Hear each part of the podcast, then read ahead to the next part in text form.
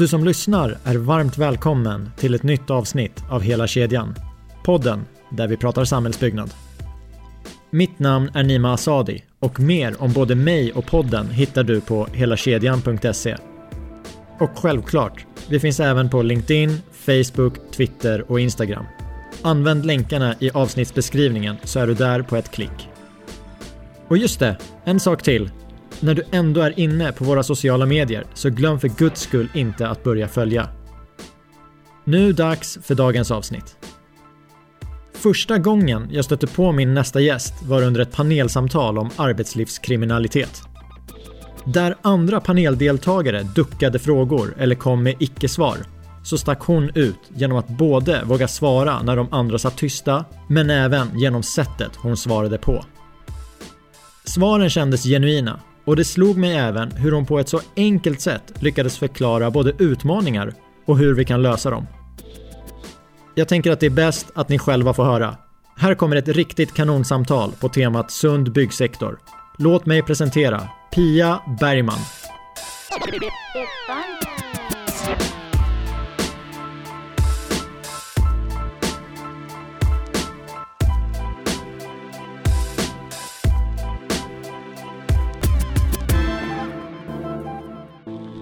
Då kör vi då. Varmt välkommen till hela kedjan Pia. Tack så jättemycket, kul! Vi rivstartar. Vad jobbar du med och vad har du för koppling till samhällsbyggnadsbranschen? Jag har ett jättespännande jobb med en vansinnigt tjusig titel. Jag kallas för en expert mot ekonomisk brottslighet. Jag jobbar på Skatteverket, även om jag även är utlånad till Tillväxtverket nu för att hitta bedrägerier i korttidsstöden. Eh, men framförallt eh, har jag min hemmahörighet på Skatteverket där jag har jobbat mot den organiserade brottsligheten, mot den ekonomiska brottsligheten sedan anno dazumal. Jättelänge alltså. Kunnig? Eh, jag hoppas ju det. Jag borde ju ha skaffat mig en del erfarenhet i alla fall. Jag har gått på miner men jag har också lyckats med en del saker. Och jag har framförallt insett att det här är ingenting som hur mycket tid jag lägger ner, hur mycket energi jag lägger ner som jag kan lösa på egen hand. Utan jag behöver dig, jag behöver byggbranschen, jag behöver politikerna, jag behöver mina arbetskamrater. Jag behöver jättemånga människor där vi tillsammans kan lösa de här problemen som vi måste lösa. Första gången du kom in i mitt liv var när jag i februari var inbjuden till riksdagen för ett seminarium om arbetslivskriminalitet. Mm. Och det är lite det jag tänkte att vi ska prata om idag. Sund byggsektor viktigt. Hur ser det ut idag på våra byggarbetsplatser? Ja, det är naturligtvis en, en blandad eh, kompott i det hela. Det är ju jätteviktigt när vi pratar om det här ämnet att vi, att vi också håller i minnet att de flesta företagen, de flesta inom bygg, försöker göra rätt och göra riktigt och, och kämpar med detta. Och det är för deras skull som vi verkligen försöker kontrollera och hitta bra sätt att kontrollera på. För när vi kommer ut på byggarbetsplatserna så springer folk därifrån. Vi hittar fel i, ja, på de, inom de mesta olika sektorerna. I personalliggaren naturligtvis som vi kontrollerar men är vi ute med andra myndigheter så hittar vi kanske fel i lite förgungande byggställningar arbetsplatser som inte fungerar bra och människor som är på arbetsplatsen och vistas där som egentligen inte ens får vistas i landet. När du säger att när ni kommer till byggarbetsplatsen så springer det människor därifrån. Och det har ju varit en verklighet som har känts väldigt långt borta för mig. Men jag har insett att 2020 är det så det ser ut på vissa ställen i Sverige. Hur ja. har utvecklingen varit? Var det så för 10-20 år sedan bara att jag inte visste om det eller åt vilket håll är vi på eh, väg? nej, så var det inte. Jag har ju jobbat med det här som jag sa jättelänge. Och jag började jobba med problematik kring eh, svart arbetskraft och ekonomisk brottslighet redan egentligen på 90-talet, mitten av 90-talet. Och när man gör det så kommer, hamnar man i byggbranschen och bland byggföretagen ganska snabbt. Och det tog inte så lång stund innan jag och även mina kollegor förstod att eh, Skatteverket, hur stora och starka vi än är så behöver vi också ha kontakt med branschen och diskutera hur ska vi lösa det här. Men då var branschen väldigt njugg, både från företagens sida och från fackens sida. Man tyckte inte att det här var något problem. Utan konkurrensen fungerade bra sa man. Det fanns inga större problem med den svarta arbetskraften eller andra konkurrensskäl då att, att förändra någonting. Utan suget på att samverka med myndigheter som Skatteverket, det var väldigt litet. Men eh, jag kan ju säga så här att jag brukar likna utvecklingen lite grann med en gungbräda. Du har, har du gungat gungbräda när du var liten? Absolut. Ja. Och då vet du att det känns ganska ball när man sitter där nere och ser den där kompisen sitta och hoppa där uppe och, och inte komma någon vart. Och då är man stor och stark. Men om man då skiftar det här lite så att den kompisen som sitter uppe som kanske inte vill göra rätt och riktigt eh, får lite mer styrka och lite mer muskler på sig. Så börjar det här gungbrädan att kanske vippa. Och plötsligt så sitter man i ett jämlikt läge. Det vill säga i det här fallet att de vita företagen börjar konkurrera med de svarta på, på väldigt för lika villkor. Och en vacker dag så tippar det över. Och just som en gungbräda så, så sitter man ju där och hoppas och hoppas att man nu ska få upp dem igen. Eh, de som man har som motståndare. Men det kan ju vara bara en liten grej, en liten lutning framåt som gör att man själv sitter där uppe och av banan. Och då är det väldigt svårt att komma ner igen. Kanske en knepig liknelse, men det jag menar är så här att om man börjar eh, på något sätt manipulera lagar, regler, inte följa dem, glida lite grann på det som vi har kommit överens om, så är det lätt att det tippar över och det blir det kriminella samhället, den grå sektorn, den svarta sektorn som tar över och då blir det jättesvårt för de vita företagen att vinna tillbaka. Så skulle du beskriva det som en stabil utveckling åt fel håll eller finns det vissa händelser som har påverkat så att det har blivit ett brott i kurvan? Att det blev mycket sämre det här året på grund av det här? Det, det är, nog, det är flera saker som samverkar skulle jag vilja säga.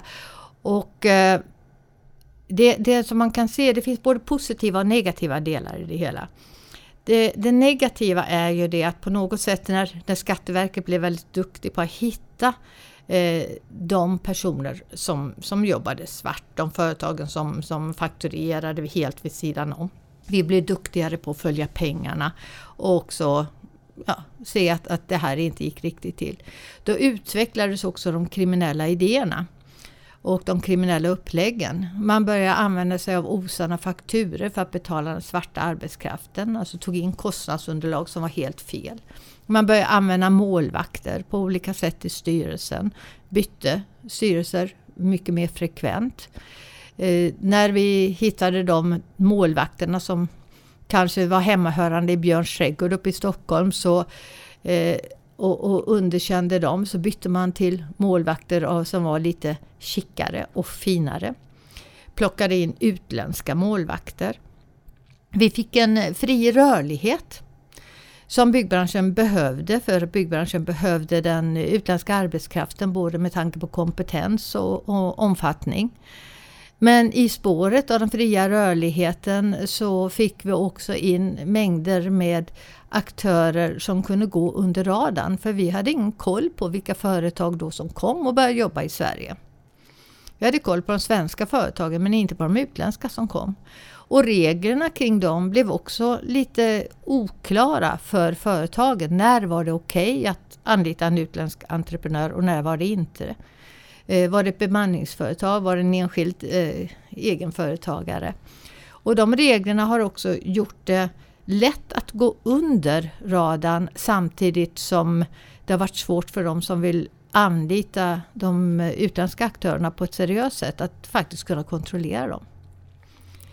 Det kom olika regler för att stoppa detta som utstationeringsregister men det lades på en myndighet Eh, där det inte prioriteras det arbetet och arbetet alla de uppgifterna gjordes inte lätt tillgängliga för de myndigheterna som behövde det. Så att eh, helhetsgreppet, att titta på hur fuskar man, vilka verktyg behövs, det har varit, eh, det har varit lite svårt. När man talar om svart arbetskraft och byggbranschen så är det säkert några som säger så här, men, så har det alltid varit. Och när jag tänker lite snabbt i mitt huvud så tänker jag att ja, men det finns ju olika typer. För det mm. kan ju vara den här personen som tar betalt svart och då får staten inga intäkter. Men det jag mer och mer läser om när jag fördjupar mig är ju att just nu, som det ser ut nu, så är det ju faktiskt väldigt många människor som far illa. Det är inte bara staten som går miste om intäkter. Det är faktiskt människor i vårt land, på våra arbetsplatser, som har riktigt dåliga villkor. Ja. Är det en förändring också? Ja men det är det Uppläggen förändrades i och med att, att eh, omvärlden förändrades och världen förändrades. Eh, och eh, man kunde ju se att i Sverige hade vi en ganska stabil byggmarknad som ja, expanderade. Och, och det, det, hände mycket inom bygg och man behövde utländsk arbetskraft. Men det blev ju också en guldgruva för dem som kanske hade väldigt dåliga förhållanden i sitt hemland. Och som var beredda att eh, på falska villkor och ibland faktiskt även eh, sanna villkor komma till Sverige och att arbeta. Och då ville de, var de beredda att jobba på helt andra villkor än de som Byggnads har satt fram och satt upp och kommit överens om med, med arbetsgivaren. Men vad pratar vi om för tidslinje? När kom brytet? Ja, alltså det kom ju i, lite grann i samband med att vi öppnade gränserna för, för eh, den fria rörligheten. För då tappade vi lite grann av det också, då fick vi en ny problematik. Och i årtal för någon som inte är insatt i den fria rörligheten. Åh, vad fint. Tack för den du. Eh, det kommer jag inte ihåg, men det, vi pratar ungefär 10-15 år tillbaka i tiden när vi började märka av detta lite mer. När det gick ifrån att en hantverkare på ett företag tog med sig verktygen hem över helgen och jobbade lite grann svart. För det var ju så det kunde se ut då på det glada 80-talet och man gjorde upp ett, ett handslag under bordet och sa det här kör vi vid sidan om. Till en utveckling med osanna fakturer, målvakter som i och för sig finns kvar men då som har kompletterats med eh, utländsk arbetskraft som jobbar under förhållanden som varken du eller jag tror jag skulle vilja jobba under. Men som dessvärre som världen ser ut kan te sig nästan acceptabla för dem. 15 år, det är ju en förändring i närtid. Jag har ju haft rösträtt under den tiden. Mm. Vad har du gjort åt det? Just nu känner jag mig medskyldig. Eh, det är, det är ju, jag tror att, att ingen kan svära sig fri. Om vi tittar på de politiska partierna och, och, den delen. Utan det här är ju gemensamt men det är också en del av branschen som först mörkade att det här var ett problem. Men som nu inte längre mörkar utan förstår. Idag håller man ett stort seminarium i Näringslivets hus. Eh, just för att belysa det hela och där står facket och eh, byggföretagen på gemensam parkett och talar om hur himla viktigt det är att vi jobbar tillsammans. Så var det inte för 10-15 år sedan.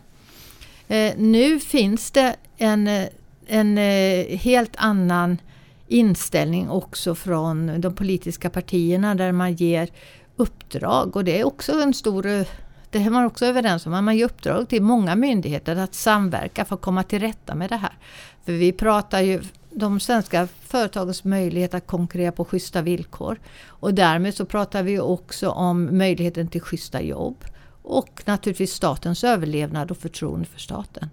Så att nu tror jag att det finns en insikt men det saknas fortfarande en del reella, vad ska man säga? Jag tycker att, att de, de, det är mycket snack men man behöver också få till en del riktigt bra verktyg på olika håll för att, att vi ska kunna ta stora ordentliga kliv framåt och inte bara sitta och prata. Och det ska vi komma in på. Mm. Jag tänkte nu har vi lite bakgrund. Vi har lite nuläge, eller din bild av nuläget. Om vi tar en byggarbetsplats vem är ansvarig för det som händer där? Den som startar bygget måste ju vara den som är ytterst ansvarig. Det är, ju den, det är ju den som kan bestämma och sätta ramarna för vad som ska hända på den byggarbetsplatsen som den har fått ansvar för att se till att det, här, här växer det fram någonting. Idag så är det ju så på ett sätt. Men samtidigt delegerar man ju ner ansvaret till sina underentreprenörer. Och eh, det är ett ansvar också som får mig att fundera ibland på hur, man, hur mycket man är beredd att vilja ta det. Jag tror att man sitter på styr vid styrelseborden eh, i ledningen på det stora byggherren som då har uppdraget så är man nog väldigt överens runt borden att det här ska bli ett schysst bygge där vi uppfyller alla moraliska, etiska, ekonomiska regler på, på alla sätt. Man skriver dokument om det. Eh, man klappar varandra på ryggen och höjer skålen och säger nu jäklar det här ska bli bra. Och sen sätter bygget igång och sen händer saker så som saker händer. Det sker en försening.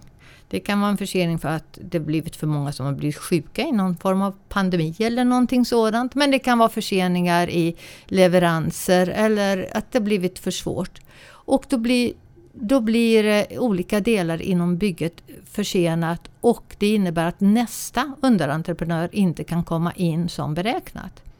Då utgår viten. Och de viten som den som är ansvarig för just den delen blir ansvarig för är ju ingenting som höjer dennes lön eller som gör att man kan gå hem på kvällen och berätta för den man kommer hem till. Om så är fallet. Att eh, idag var en bra dag på jobbet. Jag drog på mig massa viten och eh, jag tror att min löneförhöjning kommer nog utebli. Då kan det också vara lockande att ta in några snabba lösningar i det hela. Det kan ju också vara att man helt enkelt är lite mer eller mindre korrupt på annat sätt. Att man gör dealar med andra underentreprenörer. Att kan ni gå in och göra detta jobbet men om ni ska få det så vill jag ha så här mycket av, era, av, av er fakturering. Det finns många olika sätt att göra det här på. Och det som jag vill säga med det, det är ju det att den som då sätter ramarna och har skrivit de här protokollen och skrivit alla vackra ord måste också se till att det sker en kontroll i realtid. Papper går inte att lita på. Man måste titta med ögon och se vad som händer ute på fältet. Jo, det tycker jag låter rimligt. Men sen så finns det ju olika nivåer till det. Är den här personen inskriven i min perm? Ja, det borde den ju absolut vara om den är inne på min mm. arbetsplats. Men om den här personen saknar arbetstillstånd eller kanske mm. inte ens får vistas i landet. Men det går ganska lätt att kontrollera vid Migrationsverket om, om de här personerna har arbetstillstånd. Och de ska då ha vissa dokument också så de ska kunna visa upp för dig att de har tillstånd att arbeta. Så det borde ingå i rutinerna. Dessutom är det också en kontroll som görs vad jag förstår nu av ID06. Så har man ID06 eh, legitimation på sig så skall den kontrollen vara gjord. Men det är klart att det, allt, allt går ju att manipulera. Nej, men är det så är det ju jättebra om mm. ID06 eh, tar hänsyn till de här faktorerna. Så har jag uppfattat det att, att de gör det. Ja. Annars är det svårt. Ja, men alltså man kan ju också ha kontroll på vilka som finns där och eh, fråga Migrationsverket. Det går ju också bra. Men det är ju sånt här som också Skatteverket gör. Alltså man kan göra jättemycket som företag och byggherre och göra egenkontroller. Men jag tror också att man behöver samverka. Det vill säga att byggherren gör en del kontroller och har, har koll på vilka som finns inne på sin byggarbetsplats. Av säkerhetsskäl. Eh, och då tänker jag både på när det gäller att folk kan ramla ner till det att, att saker och ting kan försvinna. Så därför är det väldigt viktigt och av legala skäl att man har det ansvaret. Men också att myndigheter kommer ut och kontrollerar med en tillräcklig frekvens så man förstår att om man manipulerar och om man fuskar så är upptäcktsrisken där. Är det någonting man kan ringa in och fråga om ni kan göra? Om ni kan göra en kontroll eller har ni ett Nej. eget schema? Vi, vi har mer eller mindre då ett eget schema, men man kan ge oss tips. Det går alldeles utmärkt att vi tror att, att eller vi har sett att här är det felaktigt på ett eller annat sätt. Eh, det är ju så att till exempel i Stockholm så har ju Byggmästarföreningen tillsammans med Byggfacket eh, de har ju faktiskt egna anställda som kallar sig Fairplay Bygg som är ute och kontrollerar på företagen eh, om de upptäcker eh, något fusk och de har också en form av visselblåsarsystem där tips, de tar hand om tips och så de vidarearbetar och sen skickar in till myndigheter. Och myndigheterna tar, tar de här tipsen på stort allvar och eh, är ute och kontrollerar många av dem. Men det är klart att inget är ju så bra så att det inte kan bli bättre. Nej. Vi i branschen är ju väldigt duktiga på att peka på varandra. Beställaren mm. pekar på totalentreprenören, totalentreprenören mm. på eventuella underentreprenörer och säger mm. att Nej, men vi har pappret, de har ju signerat här. Om vi säger att det är en underentreprenör som fuskar. Mm. är det det bolaget då som har gjort fel? Eller kan man säga att men, totalentreprenören, det är ju din arbetsplats. Det beror på om vi pratar moral eller juridik. Båda. Mm. Om vi pratar juridik så är det det företaget, underentreprenören, som har gjort fel. Som inte betalat skatter och avgifter och skött de här olika åtagarna.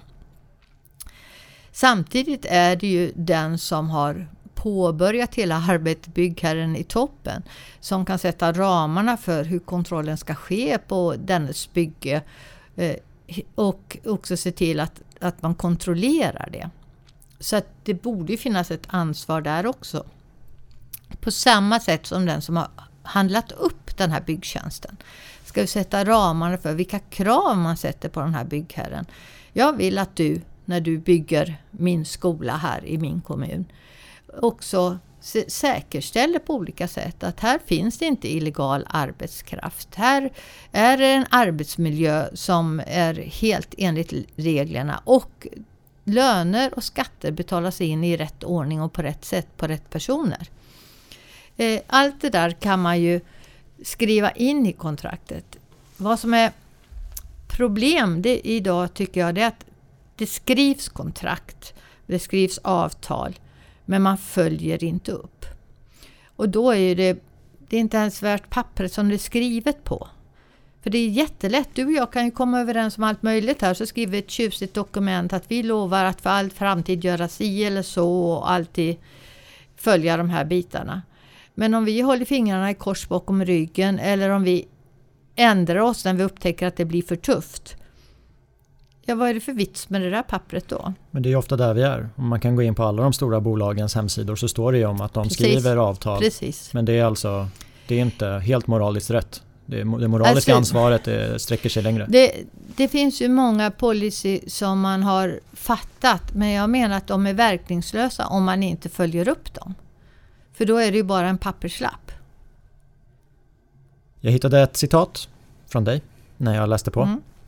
Vi vet hur brottsligheten ser ut, men vi har inte verktygen att stoppa den. Kan du utveckla det? Ja, det kan jag göra. Eh, det är så här att vi är ju mycket ute i verkligheten och ser de olika uppläggen. Men när vi ser uppläggen så ser vi att problematiken hakar i varandra. En del av problematiken hör ihop med skatter, med registrering och sådana saker. En del annan problematik hänger ihop med löneutvecklingen eller de lönerna som man får eller inte får eller får och sen får betala tillbaka. En del hänger ihop med hur man bor och hur man har sitt eh, liv vid sidan av jobbet. En del hänger ihop med hur mycket man jobbar, arbetstiden och, och den arbetsmiljö man har.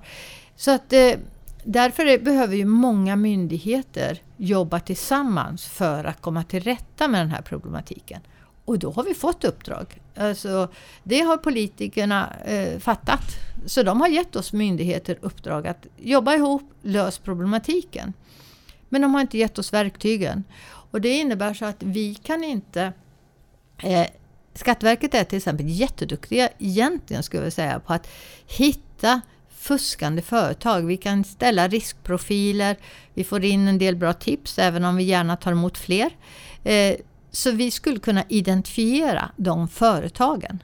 Men vi måste ju dels veta, när de är inom byggbranschen, var håller de hus nu?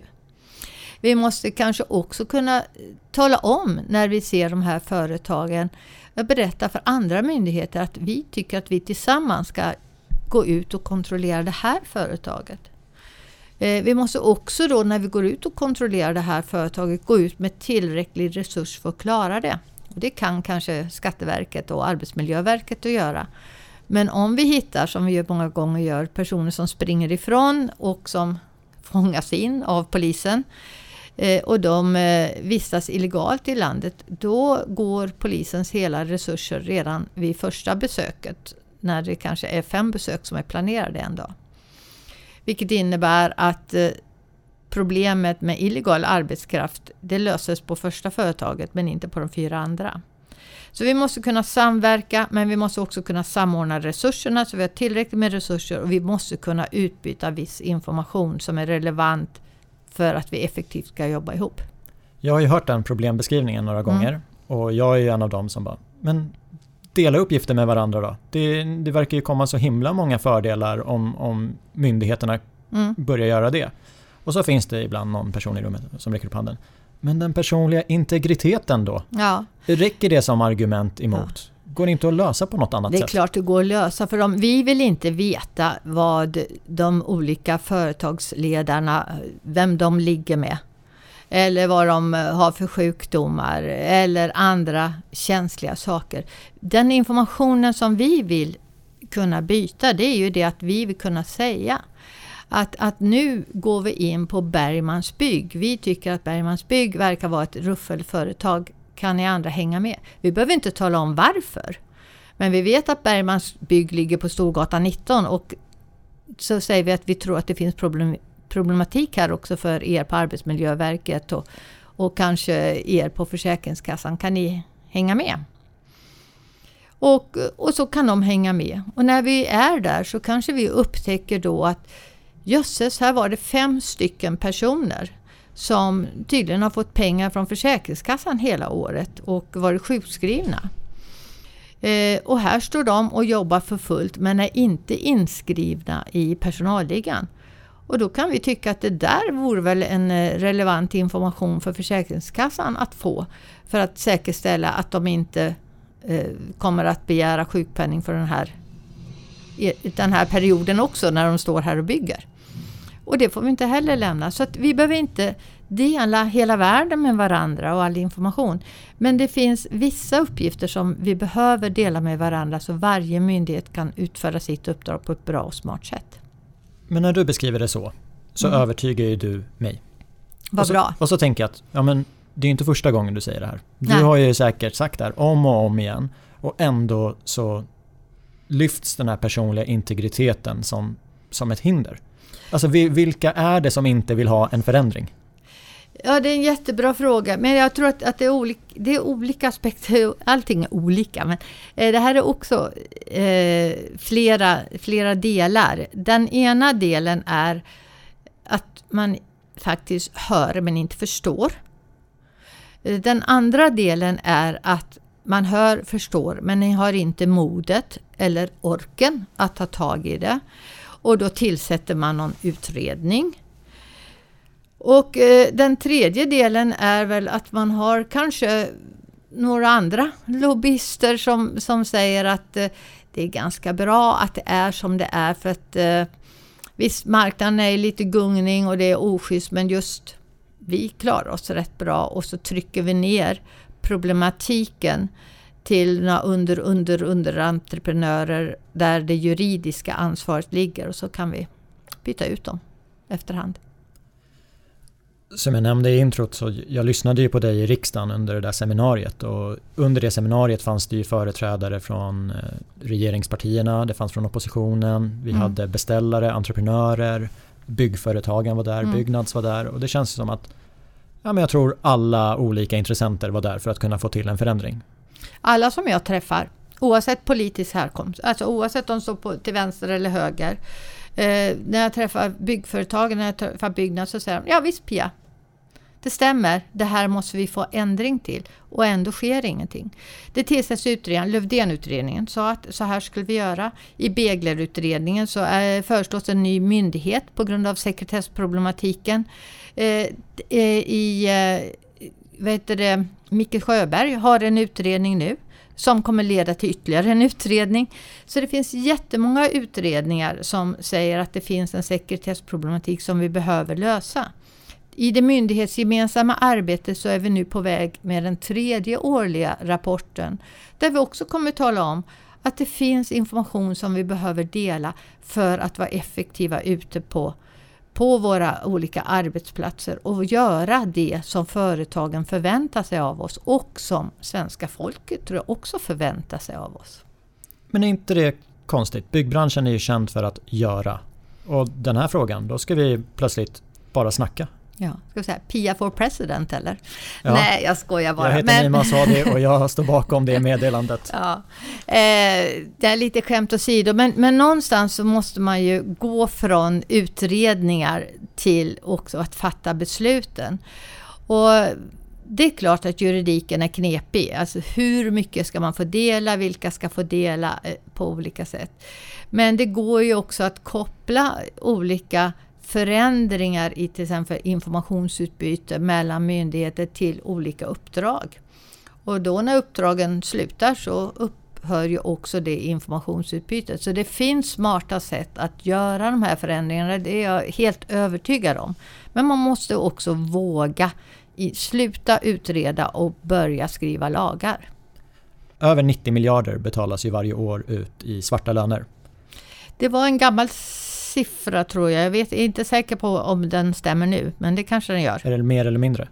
Nu? Det är jättesvårt att veta. Just det här att det är svarta löner är ju det att det innebär ju att det är dolda löner. Och men så här, man, det skulle kunna vara spännande att se så här. Är det, är det som så att summan av de svarta lönerna är lägre nu men antalet som får de svarta lönerna är fler. Eh, så skulle det kunna vara för vi ser ju att väldigt många av de löner som utbetalas inom bygg eh, går till personer som kommer från andra länder och som inte alls har de avtalsenliga lönerna som vi har. Så det är fler personer som har mycket lägre lön nu. Så det skulle då kunna innebära att summan blir lägre men omfattningen är större. Men jag vet inte exakt hur många miljarder det är. Det jag vet det är att det påverkar hela byggbranschen.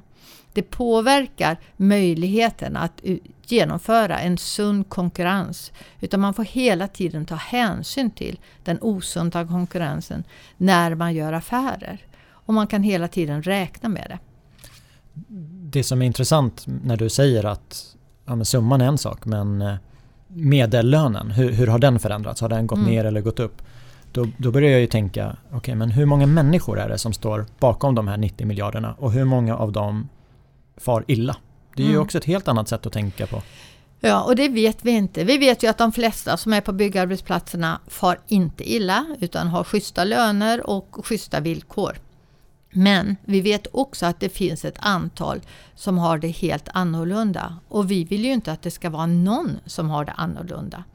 Som inte får de lönerna som vi egentligen har kommit överens om. Som inte har de arbetsvillkoren, som inte har de arbetstiderna och som inte har den möjligheten när de eh, råkar ut för en olycka, så inte är försäkrade på jobbet. Och bygger ju en ganska farlig arbetsplats.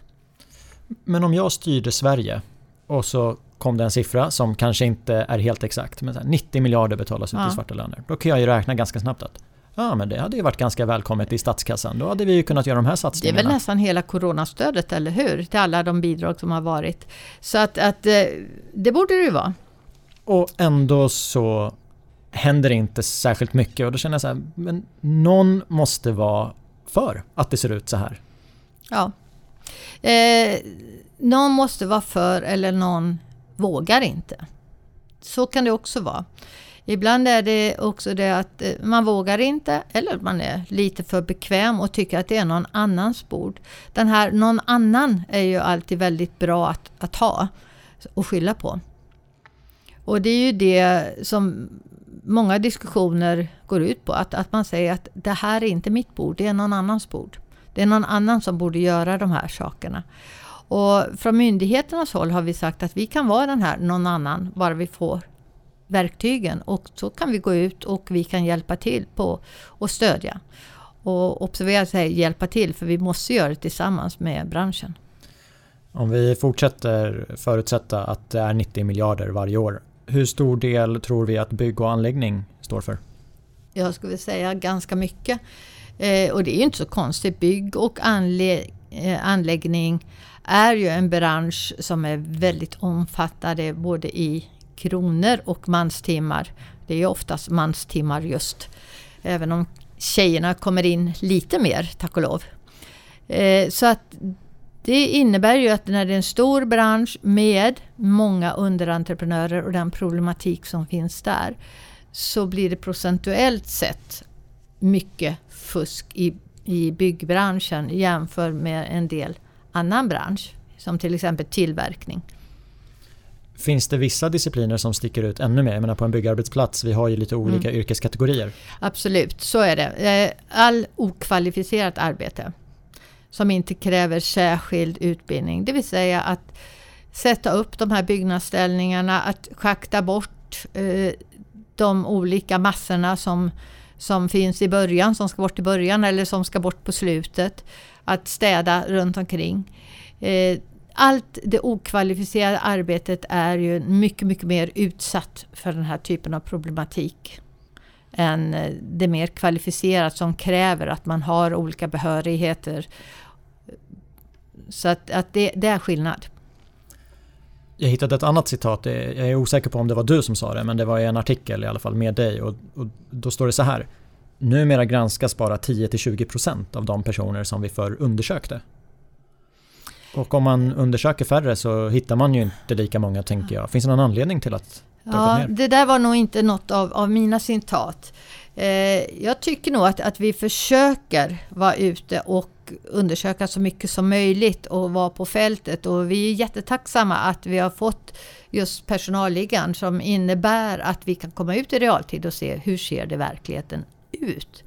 Sen finns det ju alltid med som all lagstiftning att eh, man skulle kanske önska att personalliggaren eh, skulle ge oss även möjligheter att göra en avstämning direkt mot redovisning av löner och inte bara kontrollera att liggaren var okej. Okay. Och det hoppas vi att vi tillsammans med branschen kan få en ändring på. Men eh, Eh, att, att myndigheter är ute, det, det skulle nog vilja säga att vi är, men vi kan vara ute mycket mer effektivt med de här bitarna och samverka på ett mycket, mycket bättre sätt. Och vi vill samverka med andra myndigheter för vi ser ju att, att det behövs. Problematiken är inte bara eh, skatter eller inte bara arbetsmiljö utan det är både och. Och det är många gånger arbetsmiljö, skatter kopplat till personal som man skulle kunna definiera som att de är utsatta för arbetslivskriminalitet. De representanter från byggentreprenörer som har gästat den här poddserien mm. så brukar jag alltid ta upp frågan antingen när mikrofonerna är på eller när den är avstängd. För det är en hjärtefråga för mig. Och de brukar säga så här. Vi välkomnar att Arbetsmiljöverket och Skatteverket kommer ut. Det är till en jättestor hjälp. Är det det mottagandet ni får när ni kommer till en arbetsplats? Eh, inte alltid. Eh, många gånger så kommer ju frågan varför till oss? Varför är ni inte hos de här företagen som inte finns registrerade? Och jag kan förstå den frågan. Vi behöver gå ut på så många arbetsplatser. Fasaderna kan vara snygga och det kan ju vara att, att huvudmannen är en seriös eh, aktör. Men under underentreprenörerna, det är oftast där vi hittar problemet. Och sen är det ju det här att eh, en restaurang den finns ju på en bestämd adress. Ett byggföretag, det rör på sig hela tiden. Så när vi har identifierat ett byggföretag som vi tror fuskar så vet vi ju inte alltid åt vem det jobbar just nu och var det finns och var kontrollen ska vara. Eh, det ska vara så att byggföretagen ska tala om det och låta meddela detta men så låter sig inte alltid ske. Och därför så eh, är vi ju tacksamma naturligtvis för tips och på olika sätt. För Även om vi vill lägga jättemycket resurser på detta så kan vi ju inte bara gå gata upp och gata ner och bara glane. Den här reaktionen, varför kommer ni hit? Det kan jag tänka mig att det är i början. Men, mm. men om ni hittar någonting på den arbetsplatsen, är man inte tacksam över det ni ja, men Jag tror det. När, när jag pratar med de större byggbolagen så, så är de tacksamma för det vi gör. Och fundersamma på hur de ska göra. Och, och det resonemanget har vi ju hela tiden. Eh, de vill ju också bli bättre för jag tror att man inser att de pengarna som man kan göra på kort sikt genom att pressa ner eller snabba upp ett, ett eh, bygge. Det är ju någonting som man förlorar i längden. Så att eh, hela, hela byggbranschen, hela samhället tjänar på en vit och schysst bransch. I min vardag så har jag ju möjligheten att träffa ganska många olika bolag, mm. eh, både beställare och entreprenörer. Och jag har ju faktiskt aldrig hört någon eh, säga att det är den osunda konkurrensen, det är så vi tjänar våra pengar. Och när de nej, har pratat, nej, och, men när de pratar om hur viktigt det är med en sund konkurrens mm. så tycker jag att det låter genuint. Mm. De vill göra rätt. Ja men jag tror det också. Jag tror det också. Så om vi tänker så att alla mm. vill göra rätt. Vi har en beställare och vi har en entreprenör. Mm. De vill göra rätt. Har du några tips till dem? Vi har varit inne på uppföljning, det är mm. en sak. Men vad mer ska man tänka på? Ja, men man måste följa upp, inte bara på papper utan också i verkligheten. Och när man då upptäcker så måste man också vara beredd att åtgärda direkt. Kasta ut de som inte hör dit helt enkelt. Men jag tycker också att man från byggföretagen borde kunna kräva lite bättre stöd ifrån samhället och myndigheterna. Jag tycker att vi myndigheter inte riktigt lever upp till det som man kan förvänta sig av 2020. Eh, vi borde kunna ha smidiga och bra portaler där man hämtar den information på ett enkelt eh, sätt via API eller andra lösningar som man behöver för att kontrollera sina under, under och underentreprenörer och sina kunder. Så man vet att de som man gör affärer med, åtminstone på pappret, är schyssta och man kan göra de avstämningar som man behöver. Och I min värld så skulle jag tycka att det vore jättetacknämligt om politikerna gav kanske ett uppdrag. Nu har vi en digitaliseringsmyndighet i DIGG. Ja, men låt dem hålla ihop det. Den information som andra myndigheter gemensamt ska ta fram i en gemensam portal. Så att inte eh, om något av de här företagen när de ska kontrollera måste vända sig till flera olika ställen. De ibland får en Excel-fil och ibland får ett fax. Och, alltså det, det är ju råddigt för dem att göra de här tolkningarna. En del av de här tjänsterna kan man naturligtvis köpa men jag tycker också att det vore en, lämpligt att samhället, det är min syn, eh, att samhället faktiskt förenklar eh, för företag att hämta upp den information de behöver för bedömning. Och kanske då också se över ifall det finns mer information än den som är tillgänglig idag som behövs för att man ska säkerställa att, eh, att man har tillräckligt med information för att kunna bedöma de man gör affärer med. Så det är lite råddigt men jag uppfattar det som att det går. Man kan kolla upp allt man som totalentreprenör behöver kunna kolla för att säkerställa att det är schysst på arbetsplatsen? Ja, det är ändå på papper. Man kan kontrollera mycket och bedöma mycket. Men det kommer aldrig ta bort detta att man också måste ha en realtidskontroll. För att eh, papper kan förfalskas, eh, uppgifter till myndigheter kan förfalskas. Så man behöver också på något sätt kontrollera, alltså komplettera det med, med en realtidskontroll. Skatteverkets roll i det hela, du var inne på det själv att det hade mm. ju varit bra med en portal. Förenkla mm. inhämtandet av mm. uppgifter. De här arbetsplatsrevisionerna, eller mm. besöken, jag vet inte vad vi ska kalla dem. Ja, är det kontrollbesök. Någon, kontrollbesöken. Är det någonting som du känner att, att det ligger faktiskt på en rimlig nivå? Resten är upp till beställaren och entreprenören att hålla koll på. Eller vill du att ni ska kunna göra fler? Jag skulle vilja att vi kunde göra fler jag, Pia Bergman, skulle vilja att vi skulle göra fler. Skatteverket eh, har, har ju en strategi för hur mycket som ska göras av var och annat. Och utifrån alla de arbetsuppgifterna som man då behöver ta hänsyn till på själva myndigheten så, har man, så gör väl så många som vi förmår. Men det vore, tror jag, bra både för branschen och för samhället om vi kunde vara ute mera och vara mer synliga. Både på egen hand och tillsammans med andra myndigheter. Då hoppas jag också det. Mm. Pia, jag brukar ha en slutfråga. Liksom, om, vi, om vi ses om tio år, vad, vad pratar vi om? Och jag tänker, om tio år, då har du gått i pension. Lite, du kan vara ännu mer frispråkig. Vi är ute bland dina hästar, dina islandshästar på Gotland. Vad kommer vi då att prata om? Eh, jag hoppas att vi kommer prata om att vi har en effektiv myndighetssamverkan och att, att det, det löper på på ett bra sätt. Att vi har ett inåt utflöde av arbetstagare över gränserna men vi vet vilka det är som, som eh, finns på våra arbetsplatser och vilka företag det är och man kan kontrollera dem på det sättet. Att vi har rättvisa villkor. Att det inte är som så att eh, det finns massa personer på våra arbetsplatser som skadar sig allvarligt och där det första som sker är att man drar bort arbetskläderna från dem för att inte visa åt vem de jobbar. Utan man jobbar safe och säkert oavsett från vilket land man kommer. Så jag hoppas vi kan hålla dem stången, de kriminella, som alltid, alltid kommer finnas där. Men det gäller ju att de får sitta högst upp på den där gungbrädan och inte få oss att rubba. Vi ska tillsammans kunna få en jädra tyngd där nere. Och det kan vi få om myndigheter och bransch jobbar tillsammans. Och det, det hoppas jag på. Då. Så då kan jag ut och rida mina hästar och så slippa att tänka på all organiserad brottslighet och kriminalitet. Av det du vet, finns det något land som vi kan lära av eller kommer Sverige om tio år då vara ledstjärnan i hela EU-samarbetet och liksom bli ett föredöme för andra medlemsländer? Det hoppas jag. För det finns mycket att göra inom EU och det finns mycket, inte minst inom socialförsäkringsområdet, alltså hur man är försäkrad när man jobbar i olika länder. Där vi behöver, det är också en väldigt viktig del som är kopplad till den fria rörligheten.